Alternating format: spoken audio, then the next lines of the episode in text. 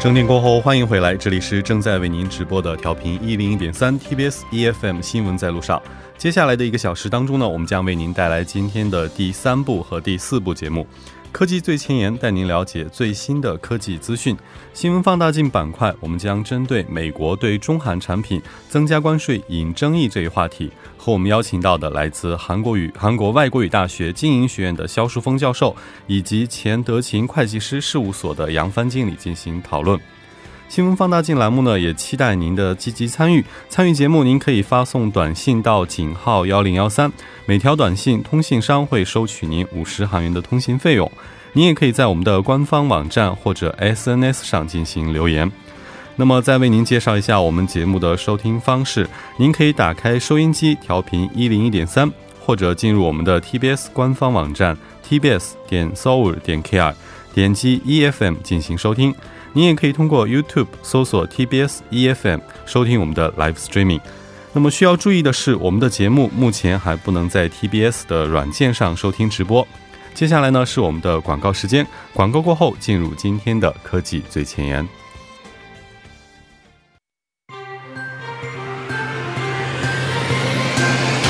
发现新科技，体验新生活，带您了解科技最前沿。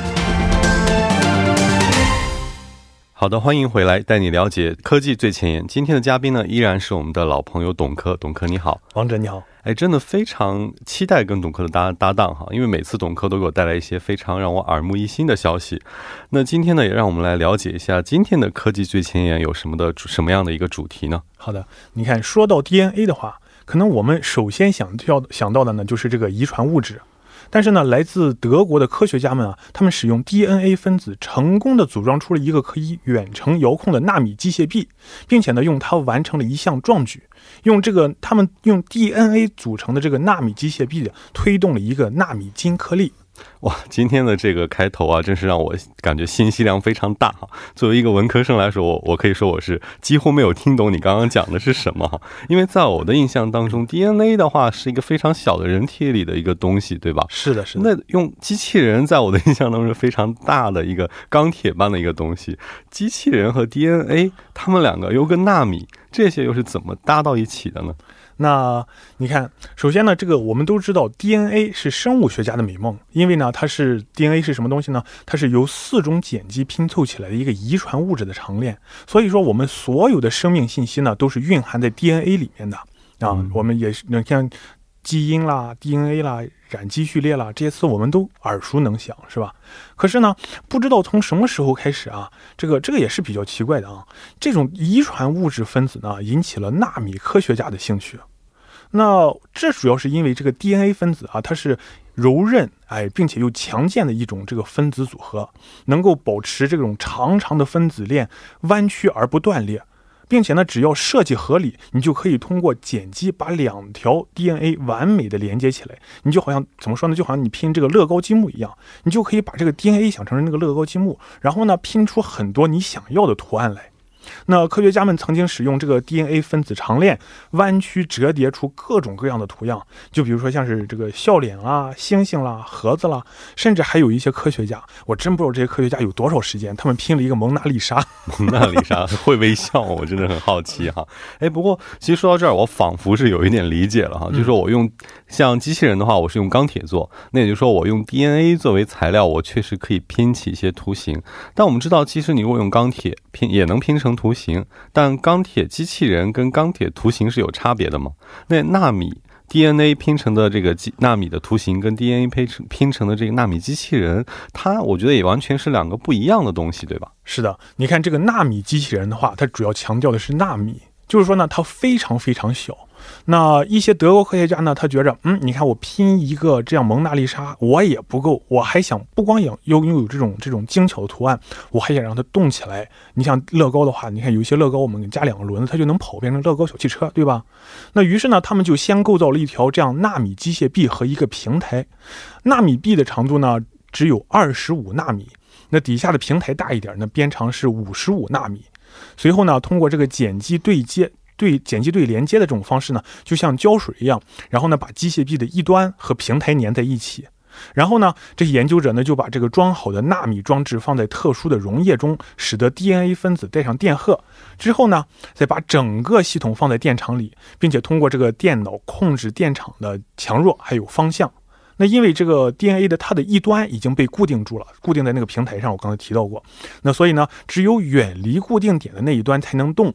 那当外加的电场足够强的时候，你看这个 DNA 机械臂，哎，它就可以动起来了。哇，还真的非常神奇哈！也就是说，跟机器人一样，机器人是通电之后就能转，它这个呢是你加了电荷之后，也相当于就相当通电的那种感觉，对吧？是。哦，那其实我们这样可以理解，这种机械臂它可以旋转，可以拼起来。但是作为纳米级别的这种小东西的话，它拼起来能转，它又能做什么呢？是的，这个问题非常好啊。那你看，假如说一个大吊车，它就可以想成一个机械臂，对吧？那大吊车可以干什么呀？它可以移动东西。那我可以告诉你，纳米机械臂它能干什么呢？它也干一个机械臂该干的事情，移动东西。研究者呢，他把原来的这个机械臂呢，就是延长了十六倍。刚才我们说是二十五纳米，他们做的更长，然后呢，做出了一条四百纳米的机械臂。随后呢，他们将一颗长度为二十五纳米的金颗粒贴合到这个 DNA 机械臂可以自由移动的那一端。此时呢，你只要开启外电场，然后呢，DNA 的机械臂就可以开始旋转了，然后呢，就可以带动顶端的纳米颗粒同时移动。那这个操作你看似很简单，却有着重大的意义啊！你想想，它如果能推动金颗粒，那么下一步它是不是就能推动这个药物颗粒了？你要知道，这个药物颗粒它比金颗粒它要小得多得多啊！对，没错。哎，我知道这个药物的话，其实如果它投放的这个位置是否精准，量是否足够，是对这个医病是有很大的这个影响的。的确是这样，这个这就是纳米机器人重要的一个应用场景。嗯，那它还有什么其他优势呢？而且呢，你看这个，你想想啊，这个既然这个 DNA 机械臂能为纳米臂提供动力，是吧？那么它也就意味着它可以为其他的纳米器件做动力源泉。那你在一个如果是在一个更大的系统系统里面担当像是马达啊，或者是这个推进器的角色，那是吧？那就像。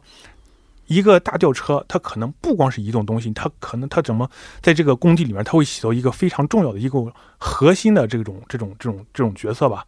那为了达到这方面的目的呢，你就要求这个 DNA 机械臂具有容易组装的特性。因此呢，这个 DNA 研究人员呢就做了进一步的尝试，他们呢把多个 DNA 平台拼合成一个长的哎条状平台，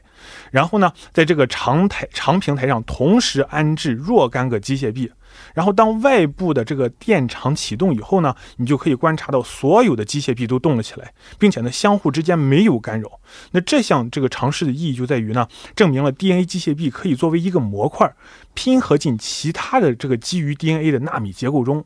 那就好像你把这个怎么说呢？把大吊车的那个机械臂，然后你弄上二十条，让他们来回转转转，然后你就可以推动一个。多大的东西，我就我就我就不敢说了。但是，其实这就跟那个蚂蚁可以搬起大象是一样的哈，就很多个小蚂蚁，虽然它本身力量很小，但是如果多了，它可以把比自己体积更大的东西能够搬起来。是的，你看一切体系它都是由小及大，由简单变为复杂。那在这个 DNA 纳米机器人的研究上呢，你这条机器机械臂的出现可以说是迈出了重要的一步。对，其实让我回想到之前我们计算机出现的时候，也是刚开始都可能只能和计算很简单的一小串数据。对，但是这个慢慢的扩大、扩大、扩大，无限放大之后呢，就有了我们现在各种高科技的计算器。其实说到这里，就包括像刚刚董科提到的这个蒙娜丽莎这个哈，我就觉得很多的这个科学家，他有的时候这种科技的起源可能就来源于一个很疯狂的念头，对吧？是的。那其实呢，一直以来啊，纳米机器人呢，就是人类最狂野的美梦之一啊。怎么说呢？这个学者们不在这方面，在这方面啊，不仅研究着这个理论性的深奥的东西，其实他们也在做，不断进行很多有趣的尝试啊。那在这个除了刚才我提到这个机械臂啊，还有一个东西也是很让人感兴趣的，觉得很有意思，并且觉得新奇的。在二零一七年的时候呢，这个科学家们在法国举办了世界上首届的纳米车大赛。这个纳米车，你想想是什么意思？那它是是不是个车，我们不好说。但是它确实它叫纳米车。这个参参赛选手是谁们呢？就是一批几十个分子组成的赛车。那冠军呢是来自美国的一个偶级赛车，它的时速高达三十五纳米。三十五纳米。那这这个速度可能不太好理解啊。那这种解释就是说，如果让这辆赛车它全速飙起来的话，那你需要用五百年才可以跑过一枚硬币的距离。那但是，但是我可以，我还可以这么说，就说你只需要用五百年，哎，就可以跑过一枚硬币的距离。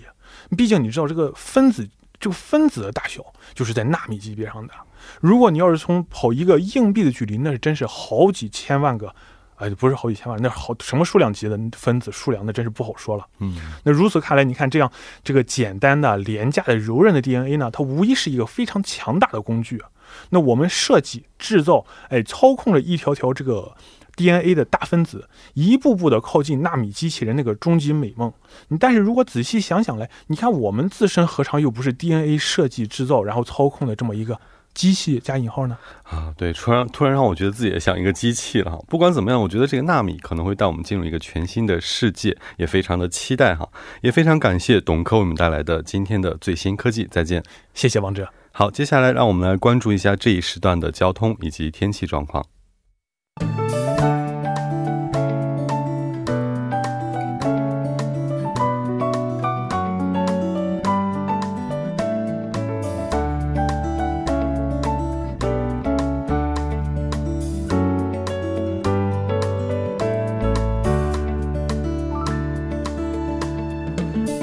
晚间七点十三分，依然是由程琛为大家带来这一时段的路况及天气信息。继续来关注目前晚高峰时段首尔市的实时路况。第一条消息来自奥林匹克大路机场方向圣水大桥至东湖大桥，目前呢在此路段的三车道上出现了故障车辆，受其影响一直到信州大桥为止，路面拥堵严重，请途经的车主们参考相应路段小心驾驶。在江边北路九里方向东湖大桥至圣水这一路段，不久之前发生在四车道上的交通事故呢，已经得到及时的处理，路面恢复正常。下一则消息来自德黑兰路江南站至三城站宣陵站附近，目前呢受到路旁某建筑物的外墙施工作业影响，导致此路段下行车道中的两个车道无法正常通行，还望途经的车主们参考相应路段，提前变道行驶。好的，继续来关注天气。从今天下午一点左右开始呢，由于受到来自北部地区的气压槽影响，首尔以及京畿道等局部地区遭遇了新一波的强降雪袭击。目前降雪还在继续，在这里要提醒各位听众朋友们注意路面湿滑结冰带来的不利影响，安全归家。同时，冷空气呢有所减弱，明天会迎来小幅的回温，预计明天呢将会达到与往年持平的温度。来关注首尔市未来二十四小时的天气预报：今天夜间至明天凌晨晴转多云，最低气温零下六度；明天白天晴转多云，最高气温一度。好的，以上就是这一时段的天气与路况信息，我们稍后再见。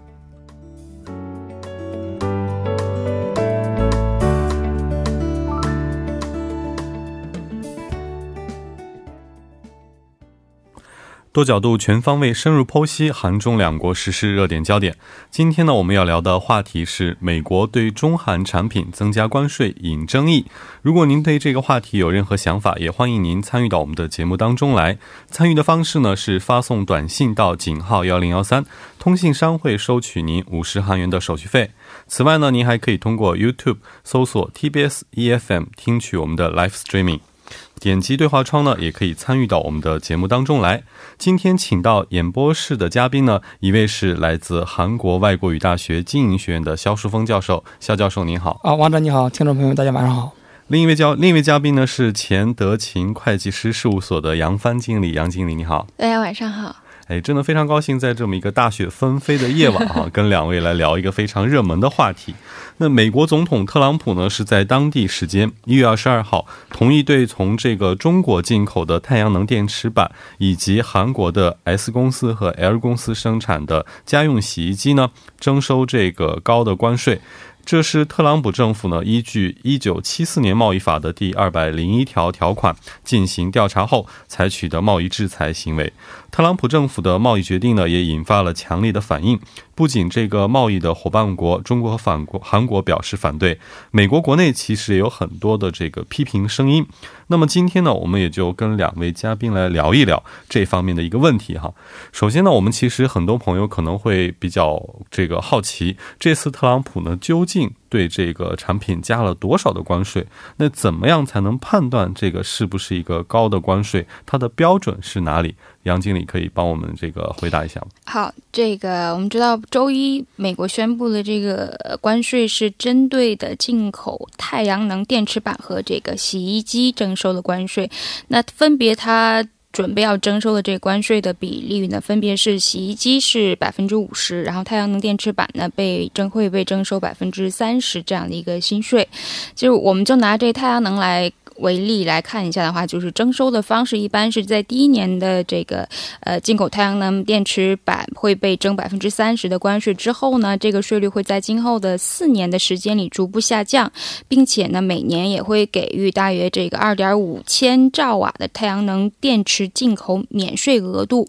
当然，这个特朗普政府暂时还没有宣布这个在这个关税的政策当中没有具体宣布任何可能会获得这个豁免的。这个产品，但是这个美国贸易代表可能会在二月二十二号针对这次的这个关税政策，会稍微提出一些有关免税一些的这个具体细节。啊，如果是这个按照这个计划进行的话，可能在二月七号正式的这个关税政策就会生效了。嗯，其实听完介绍呢，也就发现其实也不像我们想象的这样哈，就是他会一竿子打死，然后完全征一个这个惩罚性的关税。看来还是有一定的具体措施出来。但是到这里呢，很多朋友可能会比较好奇，或者这个美国为什么要对中国和韩国的产品征收如此高额的关税？这个事件的背景，能请这个肖教授为我们介绍一下吗？其实这个美国总统特朗普他这次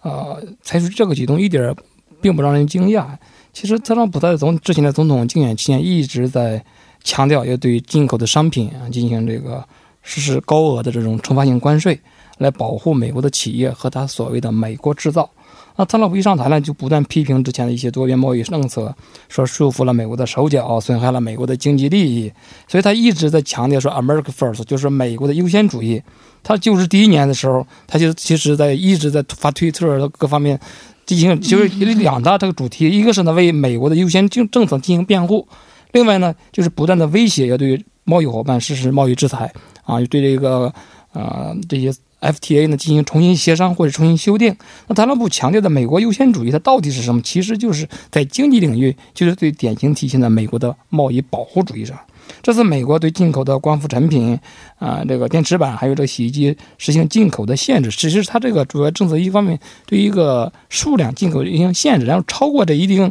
这个数量的时候，然后进行这个惩罚性关税。也就对超过限制限制数量的这个进口产品征收这个高这个惩罚性关税呢，可以说是一直特朗普他上台啊一年多以来强调的美国优先主义的这种贸易保护政策的一种具体落实。嗯啊。对，其实这个贸易保护啊，在这个关税方面，应该是最直接的一个手段哈。那其实这次中枪的，除了这个中国的光伏产业，还有这个韩国的洗衣机哈。那我们就来比较一下。那首先来看光伏产业，美国的光伏产业跟中国的光伏产业，目前它是一个怎样的现状呢？其实刚刚从这个肖教授讲背景里面，我们就知道，在特别是在这个光伏产业，就是说这个太阳光电池板这一块儿，还有洗衣机这一块儿，很明显，在整个韩美国的市场里，中国和韩国占的比重现在是越来越大了，也让美国市场感到有些危机感。而且这个这次关税的其实比较直接的起因，也在于美国的两家，就是最大的一家，呃，这个。可那个光光能的这个公司，在一个是最大洗衣机公司，它跟美国的这个贸易委员会有。请过愿，就是说，哎，我们受到这个进口产品的威胁了，所以这也就造成这特朗普这次为什么做了这么大的一个改变。其实那个时候这两家公司呼吁的是要加百分之五十的这样的一个关税，但最后定在这光伏方面的是百分之三十。就在在很多人看来，这百分之三十还是虽然有破坏性啊，但是还是在可以控制的范围里边的。也就是说，还对光伏手下留情了。呃，对，因为毕竟这个中国这边它在行呃美国市场占的这个比重超级大。因为我们知道中国其实也是在二零一二年开始啊，这光伏行业成为中国的一个这个主导的行业，当然也有政政策方面的一个政府的导向。那中国光伏产业的规模其其实已经可以说是全球第一了，而且在应用市场规模呢，也是连续五年站在世界第一的这个位置上，而且相关的这技术啊以及产线装备。基本上完全实现了这个国有的这国产化，包括晶多晶硅和单晶硅等等组件的这个产呃产量的一个效率上来讲，也在保持着世界纪录。所以说，这也让美国的好多企业，包括在光伏领域这些大牌公司来讲，都是受到了很大的一个这个打击。包括你像联合国国际的这个能源署的呃叫我们我们叫巴哈尔的这个署长，他就曾经说过，中国目前已经统治了光伏发电的领域。当时全球大约。已经超过有百分之六十的太阳能的电池板，它是在中国生产的，这个数字真的不可小视。所以说，肯定也不得不让美国有这方面的这个纠结。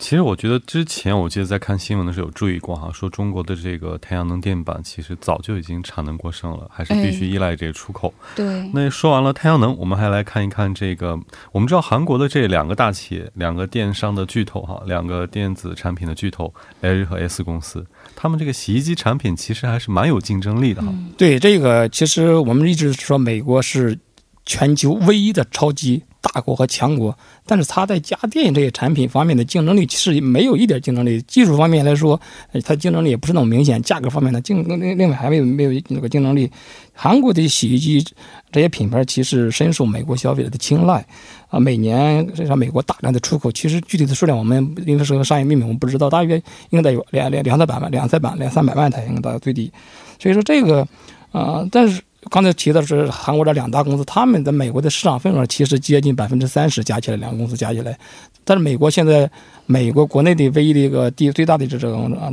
这个洗衣厂商，它的份额大约不到百分之四十，百分之三十八左右。所以韩国这个品牌其实已非常接近美国啊，它的国内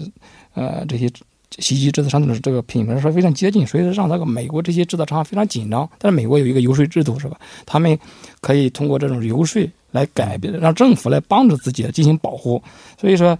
以这个美国这些国内企业为代表的这些企业，就向政府进行游说。其实好多年了，四五年之前，他们就一直在游说，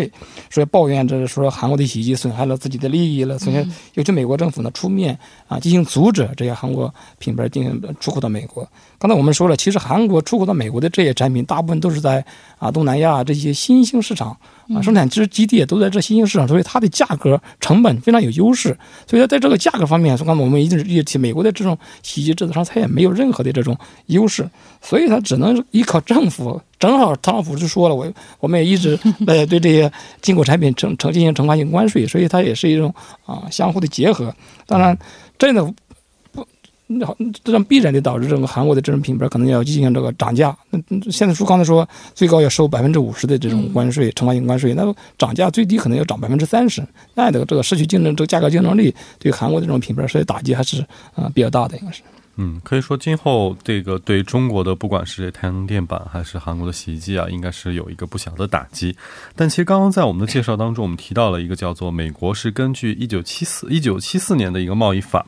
呃的第二百零一条来进行调查的哈，那这里提到的这个二百零一条，它到底是一个怎么样的条款？其实它这个法律，美国一直用，现在说三零一条款也是二零一条款，它就是在一九七四年是比较比较几十年前的一个比较落后的一个贸易法啊，当中有设了一个特别条款，就称为二零一条款。就根据这个条款的规定，就是说，如果美国认为呃这个进口产品就突然这个数量急剧增加，对美国国内的产业啊造成了一种。严重的损害，或者存在这种严重损害的这种威胁，那美国的它有个 ITC 叫美国国际贸易委员会呢，可以对这个进口商品呢进行这个啊调查，然后呢建议总统采取一些措施。说这个措施呢可以包括两大类，一个是呢就是说对于这个进口的数量进行限制，我们称为限额；另外呢就是对进口产品啊征收这种惩罚性的关税。所以在贸贸易保护当中呢。来保护美国的利益，但是这个二零一条款它有一个非常可怕的之处，就有一个特点呢，它不需要证明这个产品存在倾销啊，或者是存在这种政府补贴这种不正当的竞争行为，即使没有这种不正当的行为，只要证明大量进口这些产品对美国的产业造成了影响，美国政府就可以啊这个使用这个惩罚性关税来保护本国的企业。也就是说，另外一个我们说，如果即使说美国他们企业产品的质量，没有竞争力，只要说，但是只要他们在竞争中存在一种不利的优势啊，不不利的地位，他就可以要求政府啊进行这种惩罚性关税，所以这个是非常不合理的，非常主观。对，非常主观。只要说保守的一条进口的东西对我的产业只要造成了造成了这种不利的影响，我们就可以进行惩罚性关税，所以是不讲理的有点。对，其实也就是说，我们之前看到很多这个贸易性的惩惩罚性的贸易措施呢，都是在调查你是不是倾销，判定是倾销之后才能行。但这个呢是不需要的哈。那其实对于美国这样频繁的使用这种自我保护手段，两位是简单来讲一下，您觉得是究竟是真在保护呢，还是在滥用呢？就我觉得美国一直都比较这个强势嘛，我觉得这里有滥用的这种嫌疑在里边。不光就是说国我们国家，就像商务部也有发言人在表示反对这一举措。同样，我们这个呃一直在批评的是，就是说，毕竟贸易本身是。永远不是单边的，就是没有不是一个国家的事情，是多国一块儿来参与整个这个市场，对吧？所以说，目前来讲，在当前的这个国际经济，你要说它现在在复苏，但是基础还是非常薄弱的感觉，就说需要各国应该说是算是共同努力来解决现在这个困难，但是就是感觉这有种滥用的嫌疑在里边。嗯，肖教授您怎么看呢？对，其实美国他自己也知道，这刚我们说的这个二零一条款，它是一种特例，是一种特殊情况下，所以说有一点不不太合理，所以说他还也很少运用这种二零一条款。其实我们说比较最近的，也是二零零二年小布什总统他任期的时候，其实用这个启动过这个条款来保护美国的钢铁产业，但是当被 WTO 世界贸易组织呢已经判定啊属于不正当的这种贸易保护而而取消了最后，也就是说。这次特朗普他这个征税措施也就对用这个二零一条款，也是在啊明知结果的一种故意玩火，可以说是。嗯，其实这种美国的滥用还是让中韩两国都非常困惑哈。那不管怎么样，待会儿我们要来看一下这个中韩两国的一些立场。那么稍后呢，在第四部的节目当中，我们马上继续这一主题。呃，稍事休息，马上回来，不要走开。